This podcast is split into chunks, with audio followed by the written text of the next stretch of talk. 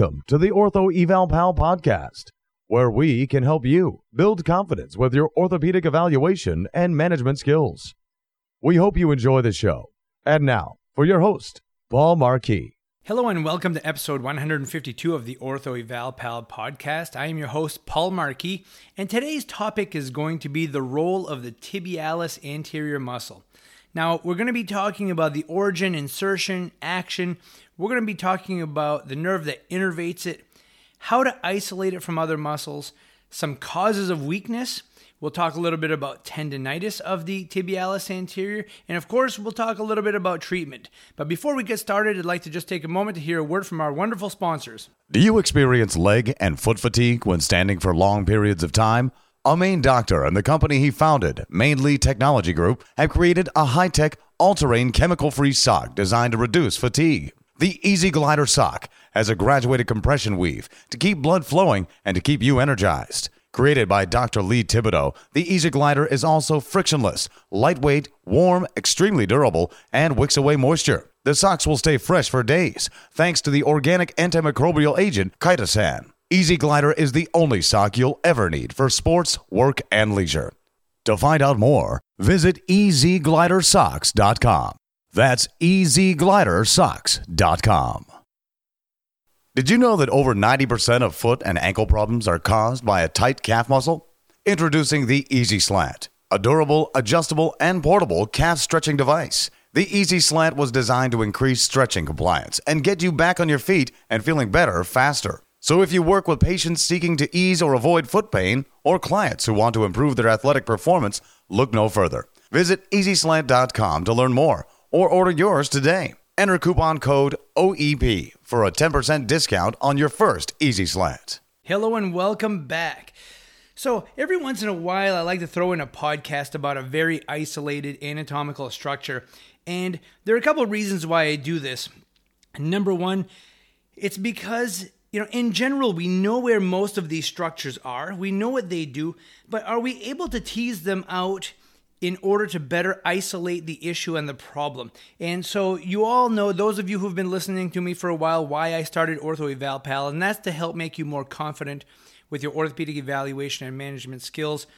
And and it just gets us back to the basics. So we look at this a little differently. The other reason I'm doing this is because I just had a great meeting um, with some folks in regards to the Mega Comfort insole, and we were talking about you know how well this insole absorbs shock, and and they did some studies on an ergonomic level at a large company that proved that you could decrease the activity of the anterior tibialis, so it's not working so hard. And I thought, you know what? Let's just talk about this muscle today, and um, and just kind of break it down a little bit. So, you know, it's pretty clear where this muscle is located. All right, it's called the tibialis anterior. So, knowing your medical terminology can be very helpful. Now, this is a simple one, but there are others out there, other muscles that um, can be difficult to find and difficult to understand exactly what they do. But if you know what their name is, you can really break it down, and that can help a lot. And so, getting your medical terminology down before you study anatomy um, is super important. So, let's talk a little bit about the origin of the tibialis anterior it originates at the proximal half of the lateral tibia. And I know this is deceiving because it's an inverter, and I've always thought of it oh, well, if it's an inverter, shouldn't it be on the medial side of the leg? But it isn't, and we're going to explain why that is here in a little bit. So it, it originates at the proximal half of the lateral tibia and the lateral condyle of the tibia. And it travels distally and crosses the medial side of the lower leg at the distal tibia and inserts at the plantar surface of the medial side of the cuneiform and the base of the first metatarsal proximally. Okay, so with that being said, um, it dorsiflexes and inverts the foot. So it's also innervated by the deep peroneal nerve, which originates from L4, L5, S1. And that is important to know right there because there are many problems that cause weakness to the tibialis anterior. So, what are some of these issues that we see uh, with the tibialis anterior? Well, number one, let's start with the junk term, and this is this is quite a junk term here. Is shin splints. You know, there are many diagnoses that have been thrown into the shin splint classification box, and here is a classic example. So, you can develop some proximal overuse of the tibialis anterior, especially if you know someone is doing too much running or maybe suddenly increases mileage when running, and um, overuse and, and striking the heel really hard, going into plantar flexion really quickly, and eccentrically holding that foot up can cause some stress to the to the tibial periosteum and cause a, a periostitis uh, at the origin and can give you discomfort right along that tibia. And so anybody who kind of palpates the front of that tibia will find it's it gets tender quite easy. And um, you know it gets thrown in there uh, as a shin splint. But there are many reasons why people develop quote unquote shin splints. This may be one of them um, the second thing that we look at is drop foot. You know, and a drop foot can be caused by a number of things. It can be caused from having a CVA. You can get it uh, if you have a L4, L5 nerve root compression uh, problem, like a uh, foraminal stenosis, a herniated disc, and anything that causes compression at L4 and L5 nerve root can give you a foot drop uh, scenario. And then you can also have damage to the deep peroneal nerve, such as a blow to the lateral side of the fibula. You know, we've seen this where uh, somebody takes a hit to the outside of the fibula with a helmet, uh, maybe in football, or they get kicked there in soccer, and uh, then they just have difficulty uh, lifting the foot and dorsiflexing. So you end up with this foot slapping type of scenario. So, you know that that anterior tibialis muscle is very big it's very powerful and it does a lot of work. Now you can also the third one here is you know tibialis anterior tendonitis or tendinopathy can occur and you can get this for several reasons. Number one you could have compression or irritation to the distal tendon. Maybe you have a shoe or a boot that is kind of wrinkling up or bending and pushing on the tendon quite hard, such as somebody who wears a work boot and maybe is in a dorsiflex position for a long period of time, working on a roof or in a squatted position. That can cause irritation to that tendon. Or, you know, maybe kicking a soccer ball and there's something, you know, in the sock or a lace that is uh, irritating that area every time they get that repetitive uh, kick or damage to that area. So, those are ways that you can cause irritation, inflammation. Now, here's something we'll talk a little bit about some biomechanics here. One of the problems I see is sometimes people will come see me and say, Yeah, I started to develop this pain in the front of my leg. It's been getting worse in the last three months or so. And I'll say, Well, okay, so have you changed your shoe wear? And they'll be like, Yeah, I bought some new sneaks and I started, you know, walking or running a little bit more. And even people who are walkers will get this. You don't necessarily have to be a runner. And what happens sometimes is that you may purchase a shoe or a sneaker or a boot that has a really hard heel or a higher heel.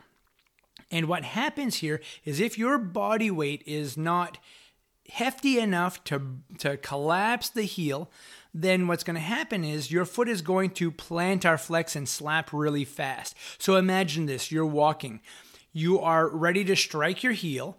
And as soon as the heel strikes, your foot goes into plantar flexion, correct? That's just the nature of how we are when we walk. Well, if the sole of the heel of the shoe is really soft, then it's going to collapse into the ground.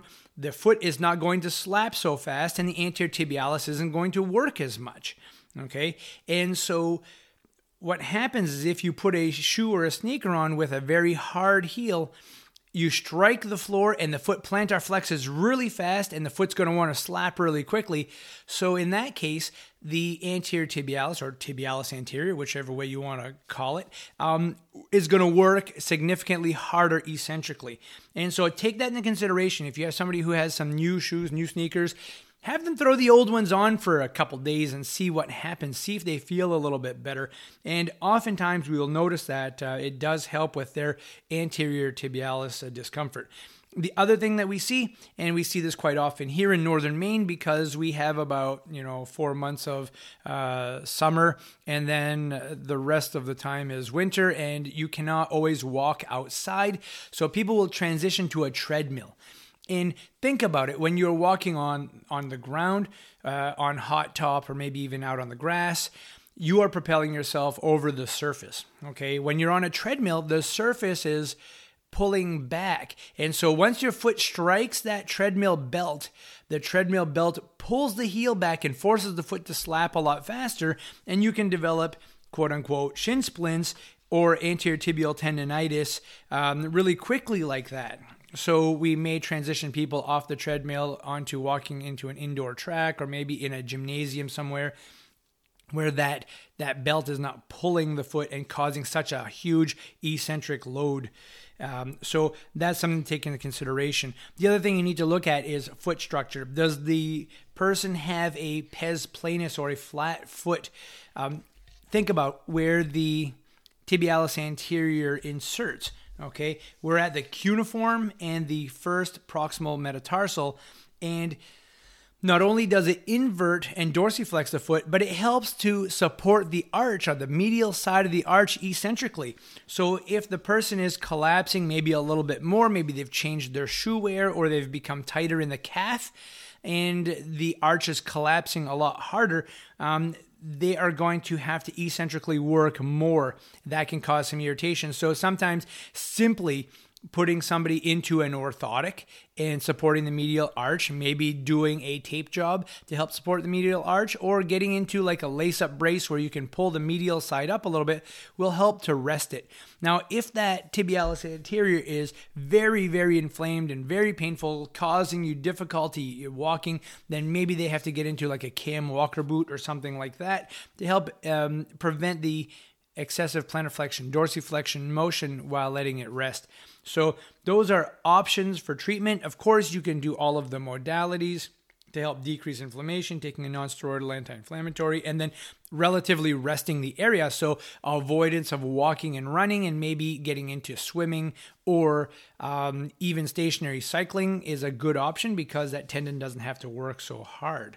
Um, so with that being said, before we conclude today, um, if I were to give a little piece of advice regarding the tibialis anterior, it's to understand its action and know how to identify it. Um, you know, it, it, can be easily mistaken for other issues such as the extensor hallucis longus tendonitis and even the extensor digitorum. You know, the, the bodies of those muscles run in a very similar path. So you should tr- you should know how to test for it you should be able to palpate those distal tendons so that you know um, which one they are and test them individually so that you can identify what the problem is because you may treat them a little bit differently. Um, they all assist in dorsiflexion. That's kind of what you know throws it off a little bit uh, but parts of their anatomy you know because parts of their anatomy follow the same path so it's important that you know periodically, if you see something come up, you know, assess and take a look at all the individual muscles in that same area and learn how to identify them, learn how to test them, know what their innervations are, know what their insertions are. Uh, and there's nothing wrong with breaking open a book. I break an, open a book all the time because we see things that come through the door that are just totally unusual or we don't see them every day. Like there's certain things we see on a regular basis. We see rotator cuff problems every single day. Um, but, you know, tibialis anterior tendonitis is not so common. You don't see that that often. Or pes anserine bursitis. Um, you know, those are things that you just don't see very often. So sometimes you may need to break open a book and just make sure that you're hitting the structures that you're looking for. So, with that being said, folks, I hope you uh, enjoyed today's show. Be sure to check out the links in the show notes where I uh, have resources for you to help enhance your orthopedic learning journey. So, again, I hope you have a great day and take care. We hope you've enjoyed the show. For some more awesome content, go to orthoevalpal.com. Can't wait to see you there.